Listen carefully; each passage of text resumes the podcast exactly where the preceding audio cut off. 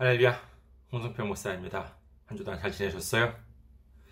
저는 현재 일본 군마현에 있는 이카호 중앙교회를 섬기고 있습니다. 교회 홈페이지 알려드리겠습니다. 교회 홈페이지 한국어판은요, 어, www.ikaho.co, www.ikaho.co입니다. 이곳으로 오시면 저희 교회에 대한 안내 말씀 그리고 어, 주일 설교 말씀을 들으실 수가 있습니다. 그리고 주일 설교 말씀은 동영상 사이트 유튜브를 통해서 시청하실 수가 있으시고 그리고 팟캐스트와 팟빵을 통해서도 음성으로 들으실 수가 있습니다. 그리고 저희 교회 홈페이지 오시면요 매주 전해드리는 설교 말씀을 텍스트로도 본문을 보실 수가 있습니다. 여러분들의 많은 참고가 되시길 바랍니다.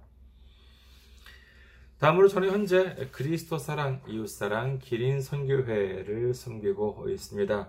기린 선교회 홈페이지 알려드리겠습니다. 기린 선교회 홈페이지는요, www.기린.kr, www.기린.kr입니다. 그리고 메일 주소도 알려드리겠습니다. 메일 주소는요, 기린미션 골뱅이 gmail.com, 기린미션 골뱅이 gmail.com입니다.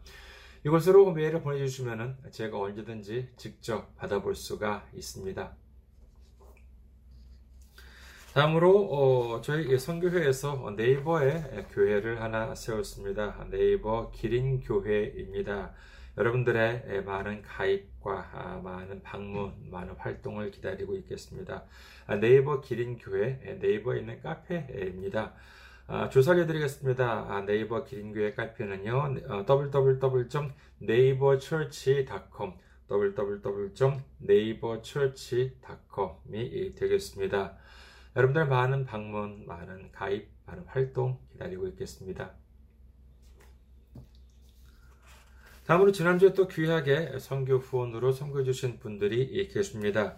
아, 김나예님, 윤창조님, 황석님, 예, 황성님께서는 두 번이나 섬겨 주셨습니다. 감사합니다. 얼마나 큰 힘이 되는지 모릅니다.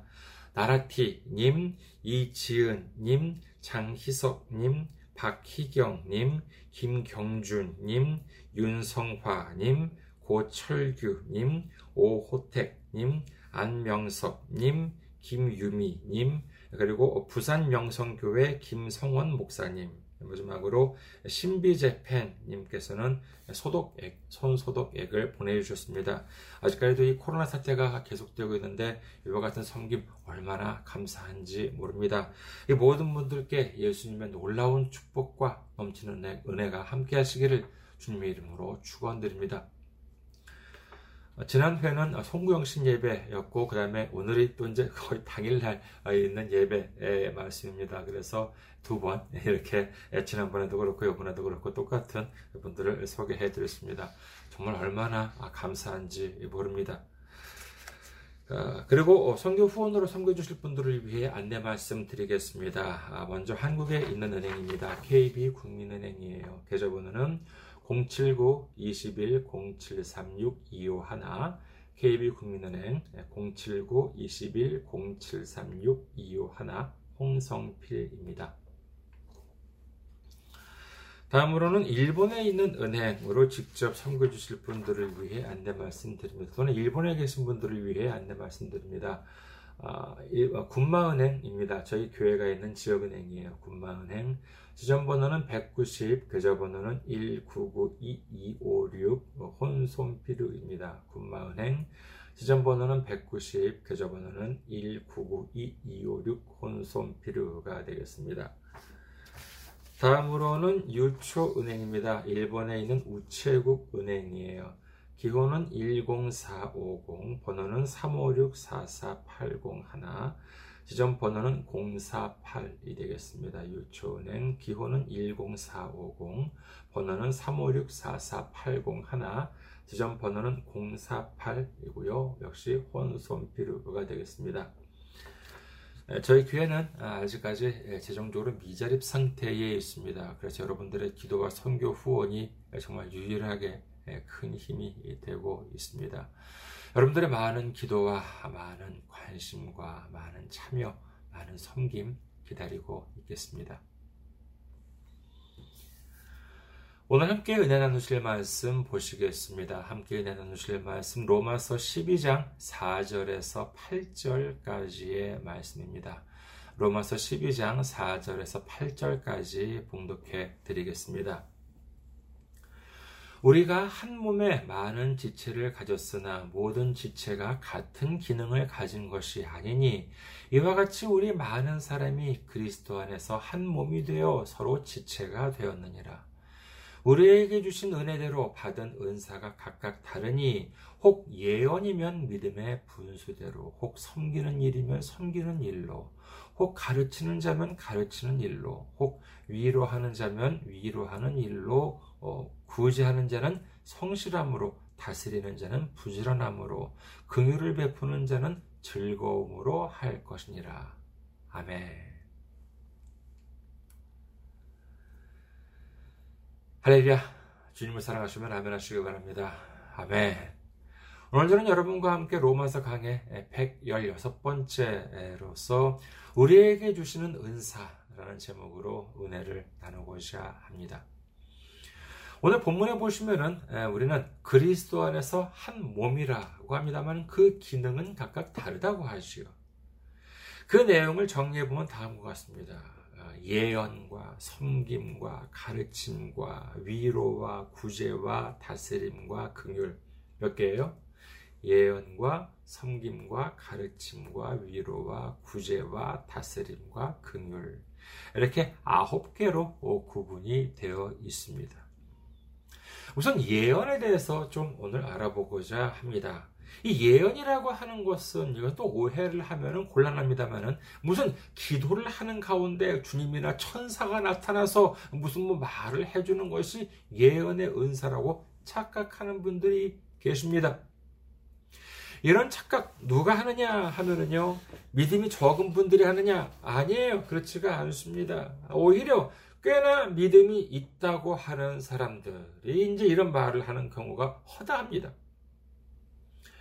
그러면서 아, 무슨 응답을 받았다, 계시를 받았다라고 하는 말을 하기도 하는데 이런 것에는요 귀를 기울이지 않는 것이 가장 좋습니다.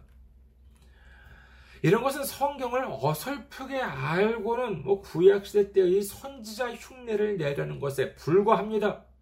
예수님이 오시기 전에는요, 하나님께서 극히 한정된 선지자만을 택하셔서 하나님이 만나셨고, 그리고 하나님의 말씀을 전하셨지요. 그러나 예수님이 부활하시고는 하늘로 올라가신 후 성령님이 내려오셨습니다.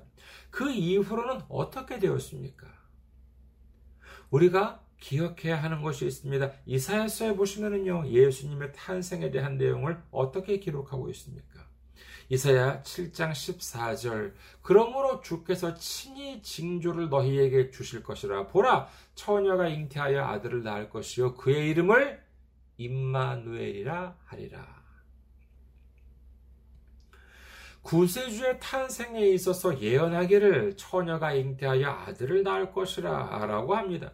이는 우리가 잘 아는 바와 같이 동정녀 마리아를 통한 탄생으로 성취가 되지요. 그런데 그 이름을 임마누엘이라 하리라 아, 이렇게 기록을 합니다. 임마누엘이라고 하는 뜻이 무엇입니까? 마태복음 1장 23절 보라 처녀가 잉태하여 아들을 낳을 것이요 그의 이름은 임마누엘이라 하리라 하셨으니 이를 번역한즉 하나님이 우리와 함께 계시다 함이라. 이는 무엇을 뜻합니까? 그것은 바로 예수님의 십자가 공로로 말미암아 성령님이 우리에게 임하셔서 이제 주님을 구주로 영접하는 모든 사람이 주님과 함께 있을 수 있게 되었다라고 하는 사실을 믿으시기를 주님의 이름으로 축원합니다. 간혹 교회에 보면은요 주님을 믿는다고 하면서 자신을 좀 특별한 사람처럼 보이고 싶어하는 경우 그런 분들은 이제 계신 것 같습니다. 심한 경우에는요, 자신이 무슨 구약에서 예언된 선지자다라고 하는 사람들도 있습니다. 그 이유가 뭐라고요? 예, 그렇습니다. 성경을 제대로 알지 못해서라고 말씀드리지 않았습니까?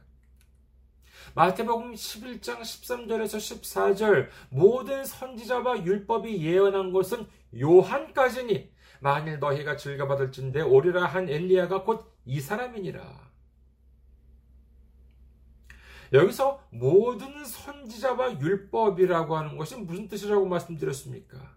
이는 성경, 구체적으로는 뭐 당신은 신약이 없어서 없었으니까는요, 구약 성경이라고 할 수가 있겠지요.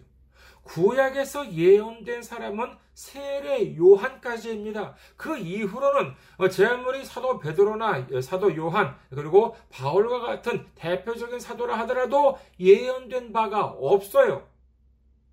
그렇다고 그 사도들이 그러면 별 볼 일 없는 사람들이다? 아니에요. 그런 것이 아닙니다. 그것이 아니라 주님의 십자가 공로로 말미암아 성령님을 우리에게 주셔서 이제 우리 모두가 주님을 찾으면 찾게 되고 주님께서는 우리를 만나 주시게 되었다라고 하는 사실을 믿으시기를 주님의 이름으로 축원합니다.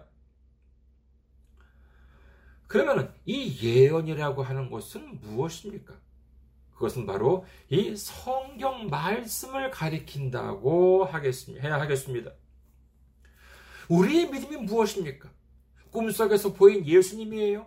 금식할 때 뭐 들려온 뭐 음성입니까? 우리의 믿음은 다른 것이 아니라 바로 성경 말씀입니다. 성경 말씀을 벗어나서는 안 됩니다. 아무리 유명한 신학교 교수나 목사님의 말을 하더라도 이 성경에서 벗어나는 순간 그것은 하나님의 말씀이 아니라 그냥 자기 생각, 자기 주장이 되고 마는 것입니다. 우리는 이 성경을 깨달아야 합니다. 말씀을 깨달아야 하는 것입니다. 그렇다면 말씀을 깨닫는다는 것이 무엇입니까? 신약에 보시면은요, 여기에 있어서 중요한 장면이 등장합니다. 근데 많은 사람들은요, 이 내용을 그냥 지나쳐버리고 말아요. 그냥 아 그냥 신비스러운 하나의 일이다 이렇게 그냥 어, 생각만 하고 그냥 스쳐 지나가 버립니다. 이게 뭐냐라고 하면은요 바로 변화산 사건입니다. 마태복음 17장 1절에서 5절까지 조금 길지만 읽어드리겠습니다. 마태복음 17장 1절에서 5절. 엿새 후에 예수께서 베드로와 야고보와 그의 그, 그 형제 요한을 데리시고 따로 높은 산에 올라가셨더니 그들 앞에서 변형되사 그 얼굴이 해같이 빛나며 옷이 빛과 같이 휘어졌더라. 그때 모세와 엘리야가 예수와 더불어 말하는 것이 그들에게 보이거늘 베드로가 예수께 여쭈어 이르되 주여 우리가 여기 있는 것이 좋사오니 만일 주께서 원하시면 내가 여기서 초막 셋을 짓되 하나는 주님을 위하여 하나는 모세를 위하여 하나는 엘리야를 위하여 하리이다. 말할 때 호련히 빛난 구름이 그들을 덮으며 어, 구름 속에서 소리가 나서 이르시되 이는 내 사랑하는 아들이요 내 기뻐하는 자니 너희는 그의 말을 들으라 하시는지라. 예수님께서 하루는 베드로와 야고보와 요한을 데리고 어떤 산에 올라가셨다라고 해요. 근데 거기에서 제자들이 환상을 보게 되는데 그것은 바로 모세와 엘리야가 나타나서 예수님과 더불어 말하는 모습이었던 것입니다. 아, 이 장면을 두고요, 많은 사람들은 이 장소가 뭐 무슨 산이었는지 아니면은 모세와 엘리야가 예수님과 무슨 말을 나누었는지에 대해서 말하기도 합니다. 그러나 그것은 어디까지나 자기 생각에 지나지 않습니다. 그 이유가 뭐예요? 예, 성경 어디에도 그 장소가 무슨 산이었는지 아니면은 그때 무슨 대화를 나누는지에 대한 기록이 없기 때문인 것입니다. 그렇다면 왜 성경에 그 기록이 없겠어요? 그것은 간단합니다. 그 내용 자체가 중요하지 않기 때문이에요. 그럼에도 불구하고 이 장소가 어디다, 뭐 무슨 말들이 오갔다라고 하는 말들을 하면서 마치 성경에도 나와 있지 않은 것을 자기만 아는 것처럼 과시하려는 사람들이 있는데 그것은 바람직하지 못합니다. 그러면 이 장면이 우리에게 주는 의미는 무엇입니까? 그것은 바로 여기에 등장하는 인물의 주목, 인물들의 주목을 할 필요가 있습니다. 여기서는 어, 모세와 엘리야가 등장하고 그들이 예수님과 함께 있었지요. 구약에서 이 모세라고 한다면 그에게 상징되는 의미는 무엇입니까? 그것은 바로 율법입니다. 하나님께서는 모세를 통해서 율법을 주셨고 예수님 당시 사람들에게 있어서도 이 모세는 곧, 곧 율법이었습니다. 한편 엘리야는 어떻습니까? 그는 구약에서 선지자로 대표되는 사람이었지요. 그래서 말라기에 보면은 세례 요한을 예언하는 어, 구절에 다음과 같이 기록합니다. 말라기 4장 5절에서 6절 보라 여호와의 크고 두려운 날이 이르기 전에 내가 선지자 엘리야를 너희에게 보내리니 그가 아버지의 마음을 자녀에게로 돌이키게 하고 자녀들의 마음을 그들의 아버지에게로 돌이키게 하리라 돌이키지 아니하면 두렵건대 내가 와서 저주로 그 땅을 칠까 하노라 하시니라. 여기에 등장하는 인물들이 예수님 외에 누구였지요? 예, 모세와 엘리야였습니다. 그리고 모세와 엘리야는 각각 율법과 선지자로 상징되는 인물이었지요. 음? 뭔가 좀 눈치채신 분 계십니까? 자, 율법과 선지자가 뭐라고 그랬지요? 그렇습니다. 성경입니다. 그리고 그 성경의 중심에 누가 계셨어요? 그렇죠. 예수님이 계셨던 곳입니다. 이는 다시 말해서 이 율법과 선지자, 즉, 이 성경은 곧 예수님을 가리키는 것이요. 예수님에 대한 기록이 바로 성경이다라고 하는 것을 의미하는 것입니다. 그렇다면 여러분께서는 그런 의문을 가지셔야지요. 아, 그건 홍 목사, 당신의 해석 아니야? 라고 하는 의문 가져도 되지 않겠습니까? 그러면 저는 뭐라고 말씀드렸냐? 성경 구절을 인용을 하게 됩니다. 로마서 3장 21절에서 22절. 이제는 율법 외에 하나님의 한 의가 나타났으니 율법과 선지자들에게 증거를 받은 것이라. 곧 예수 그리스도를 믿음으로 말미암아 모든 믿는 자에게 미치는 하나님의 의인이 차별이 없느니라. 이 말씀은 무엇입니까? 율법과 선지자들, 즉 성경에 의해 증거를 받은 분이 바로 예수님이시요. 예수님을 믿기만 하면은 일부 몇몇 선지자들이 아니라 모든 믿는 사람들에게 차별 없이 하나님의 의가 미치게 된다라고 하는 것을 말씀하고 있는 것입니다. 이처럼 예언하고 있는 것에 대해서 제가 길게 이처럼 예언이라고 하는 것, 예언이라고 하는 것에 대해서 제가 길게 말씀드리는 이유는 이 예언이라고 한다면 뭐 무슨 꿈이나 환상 이런 것이 아니라 다름 아닌 우리가 가지고 있는 이 성경을 깨닫는 것이요. 성경을 깨닫는 것은 곧 예수님에 대해서 깨닫는 것이다라고 하는 것입니다. 갈라디아서 7 갈라디아서 1장 7절에서 9절을 보시면 다음과 같이 기록합니다. 갈라디아서 1장 7절에서 9절 다른 복음은 없나니 다만 어떤 사람들이 너희를 결혼하여 그리스도의 복음을 변하게 하려 함이라. 그러나 우리나 혹은 하늘로부터 온 천사라 하더라도 천사라도 우리가 너희에게 전한 복음 외에 다른 복음을 전하면 저주를 받을지어다. 우리가 전에 말하였거니와 내가 지금 다시 말하노니 만일 누구든지 너희가 받은 것 외에 다른 복음을 전하면 저주를 받을지어다. 사도행전 4장 11절에서 12절 이 예수는 너희 건축자들의 버린 돌로서 집 모퉁이의 머릿돌이 되었느니라 다른 이로서는 구원을 받을 수 없나니 천하 사람 중에 구원을 받을 만한 다른 이름을 우리에게 주신 일이 없음이라 하였더라. 우리에게 구원을 위한 다른 이름은 없습니다. 다른 복음은 없습니다. 오로지 예수님만이 우리의 구주시요. 예수님의 십자가에서 흘리신 피에 의해서만이 구원을 받을 수 있다라고 하는 사실을 믿으시기를 주님의 이름으로 축원합니다. 오늘 본문에 보시면은 예언 외에도 섬기는 일과 가르치는 일, 위로하는 일과 구제하는 일로 그리고 어, 다스리는 일과 아, 긍휼을 베푸는 일에 대해서 기록하고 있습니다. 우리는 여기서 또 오해를 하면 곤란한 부분이 있습니다. 여러분께서는 이 중에서 어떤 은사를 받기를 원하십니까? 어느 어, 교회 보면은요, 이른바 뭐 은사 찾기 프로그램이라고 해서 주님이 나에게 주신 은사가 무엇인지를 찾아야 한다는 그런 주장을 하는 경우를 본 적이 있습니다. 이에 대해서 여러분께서는 어떻게 생각하십니까? 여기에 대해서는 두 가지로 정리를 해서 말씀을 드리겠습니다. 하나는 뭐냐? 은사는 하나가 아닙니다. 둘째 보면은요, 은사는 구한다고 해서 구해지는 것이 아닙니다. 첫째로요, 은사는 하나가 아니다라고 하는 점에 대해서 말씀을 드리도록 하겠습니다.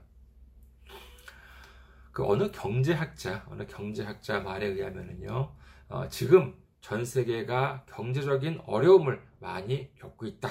라고 하는데, 물론 지금은 뭐 2023년이 되었습니다만 아직까지도 코로나 사태가 여전히 기승을 부리고 있고, 그리고 뭐 러시아와 우크라이나의 전쟁이 때문에 또 이제 전 세계가 아, 그또 악영향을 이제 받고 있는데, 근데 코로나나 그 다음에 러시아, 우크라이나 전쟁이 있기 전에도 이미 경제는 상당히 어려웠다라는 말들 많이 했습니다. 네, 그런데 이처럼 전 세계의 경제가 어려움을 겪는 이유 중 하나가 뭐냐? 이 경제학자 말에 의하면요. 이 현재의 경제를 제대로 분석한 경제학 이론이 없기 때문이라고 한다는 것입니다. 아, 그도 그럴 것이 지금 경제학이라고 하는 것이 너무나도 극단적이라는 것이에요. 어, 이를 쉽게 말하자면요. 예를 들어서 경제학에서는 생산자와 소비자를 분류해서 설명을 하려고 하는데, 그럼 여러분께서는요, 여러분은 생산자입니까? 아니면 소비자입니까? 아니면 여러분께서는 생산자가 되고 싶으십니까? 아니면 소비자가 되고 싶으십니까? 이게 말이 됩니까? 생각해 보세요. 세상에 어디 생산만 하는 사람이 있을 수가 있고, 또한 세상에 어디 소비만 하는 사람이 있을 수가 있겠습니까? 생산하는 사람이 소비도 하고 또한 소비도 하는 사람이 생산도 하는 것 아니겠습니까? 그런데 이를 나누어서 마치 서로 다른 사람처럼 설명하고 설명하려고 하니까 이게 실제 상황과 잘 맞아떨어지지 않는다라고 하는 말을 들은 적이 있습니다. 교회에서도 어, 마찬가지입니다. 섬기기만 하는 사람, 가르치기만 하는 사람, 물론 뭐 교회도 규모가 어느 정도 되면은요 각 부서가 있지요. 뭐 회사도 그렇잖아요. 그러면은 뭐 그 부서에 따라서 섬기기도 하고 가르치기도 하고 뭐 위로하거나 구제하는 역할을 담당할 수도 있겠지. 하지만 우리는 상황에 따라서 섬기기도 하다가 또 이제 가르침을 받기도 하고 그리고 때로는 구제를 하다가 위로를 받거나 할 수 있는 것도 아니겠습니까?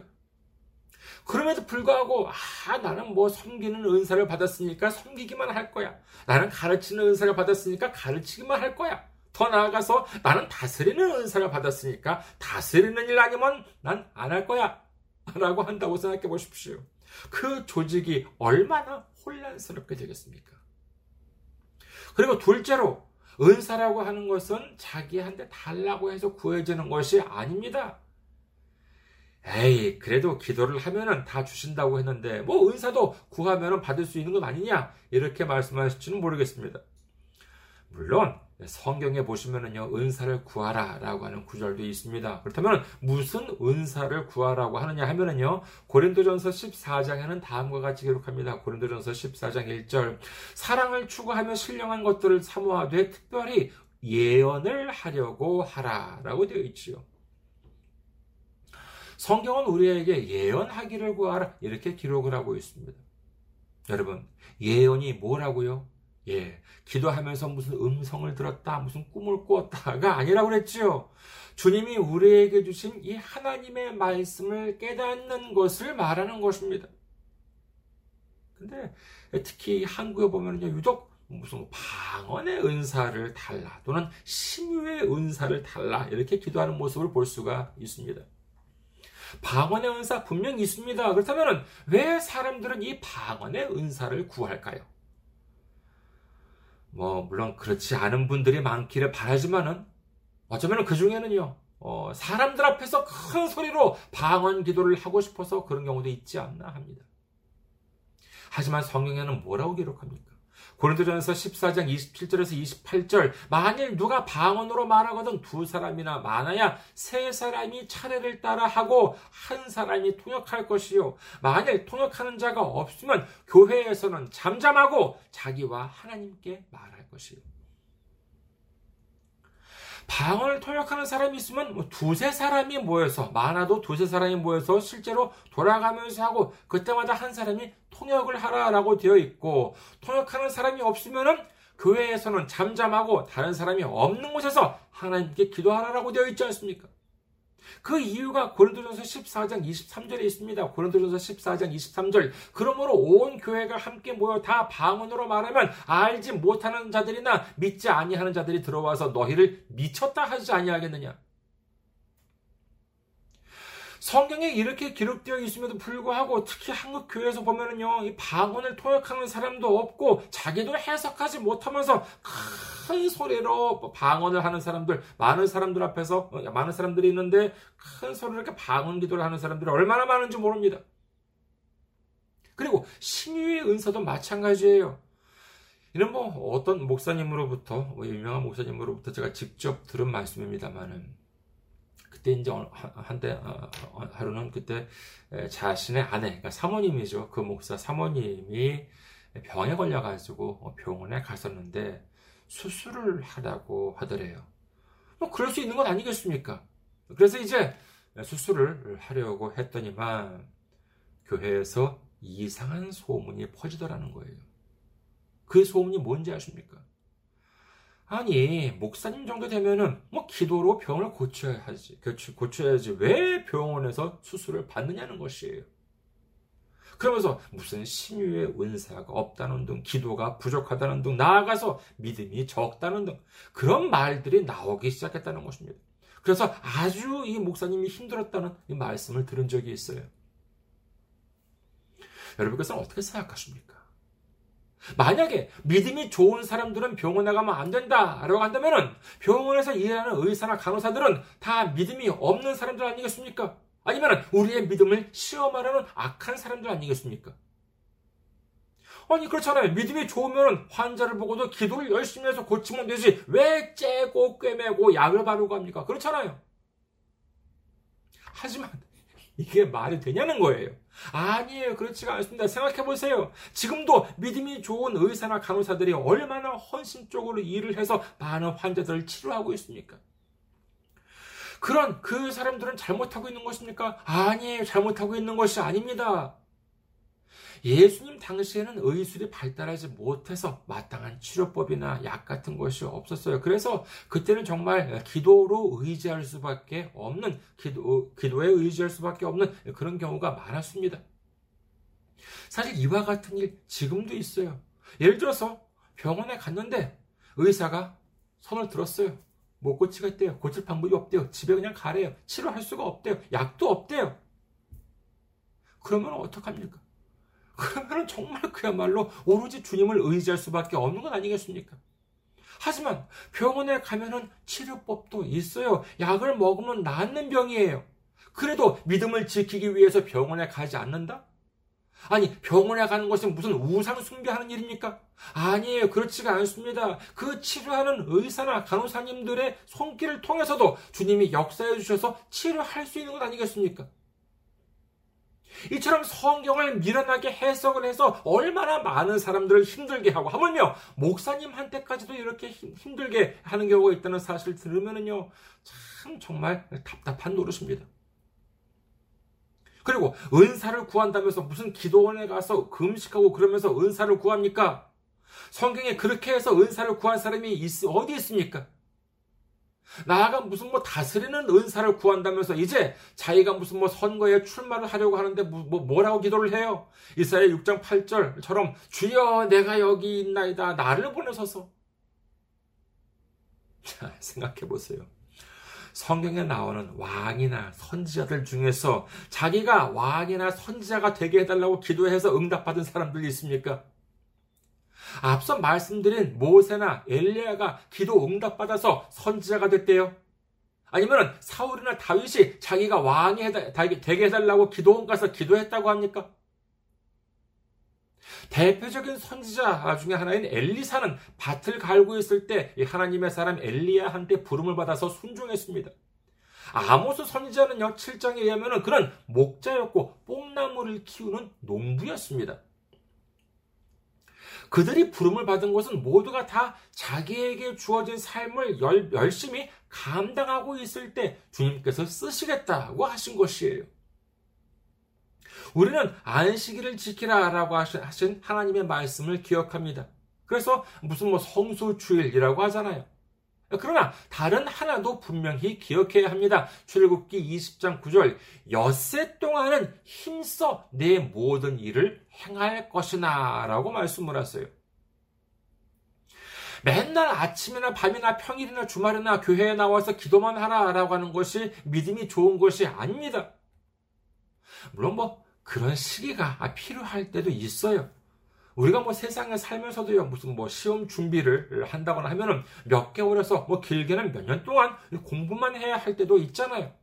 하지만 아무리 공부가 좋은 것이라고 하더라도 평생을 그렇게만 보내는 것은 이는 바람직하지 않습니다.